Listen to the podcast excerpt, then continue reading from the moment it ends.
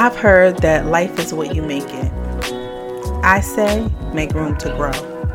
I'm your host, Lawanda Dockery, and this is the Make Room to Grow podcast. It all started with a dream about growing food, and who would ever imagine that growing food would lead to me learning about personal growth and development? Well, it did, and I want to bring you along for this beautiful ride. Thank you so much for joining me.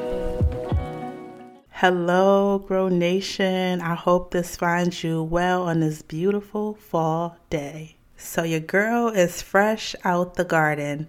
Well, fresh out the yard because we know the gardening season for me has been over for quite a while.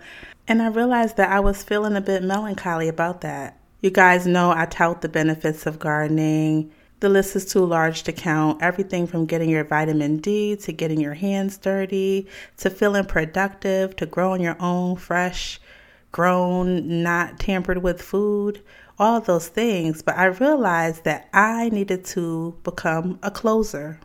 I was good at starting, but not so good at closing.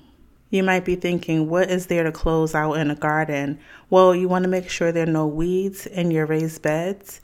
You want to make sure that you have some type of mulch or covering on top of the soil so that you're not depleting it of any nutrients that you've accumulated throughout the summer and the spring and, and now fall. So sometimes people will mulch their leaves and use that.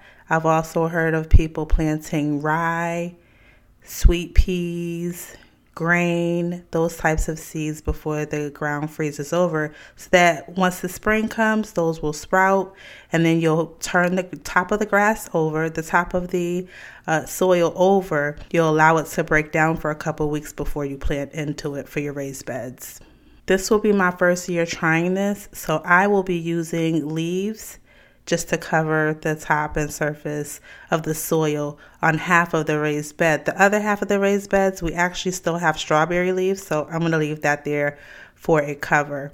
For my containers, I've emptied those out, discarded of about 10 to 12 plants today, put those in our compost pile, and then I will be covering up those containers so that, you know, nothing gets into them and, and we don't have any contaminants on top of the soil because I plan to reuse it. I'll mix it with fresh soil next year and nutrients before we get going for the spring.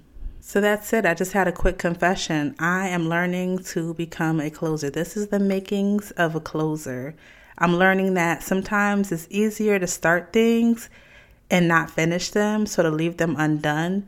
I'm one that if there's a bottleneck or a hurdle, I may be less likely to execute or close. But I'm learning. I'm learning to go back, finish what I started, finish it well, finish it in excellence. And I just want to encourage you to do the same. I hope this moment of transparency helps you so that you too can become a closer as I'm working on it myself. So, guys, until next time, I want you to be intentional about those areas in your life where you are going to make room to grow.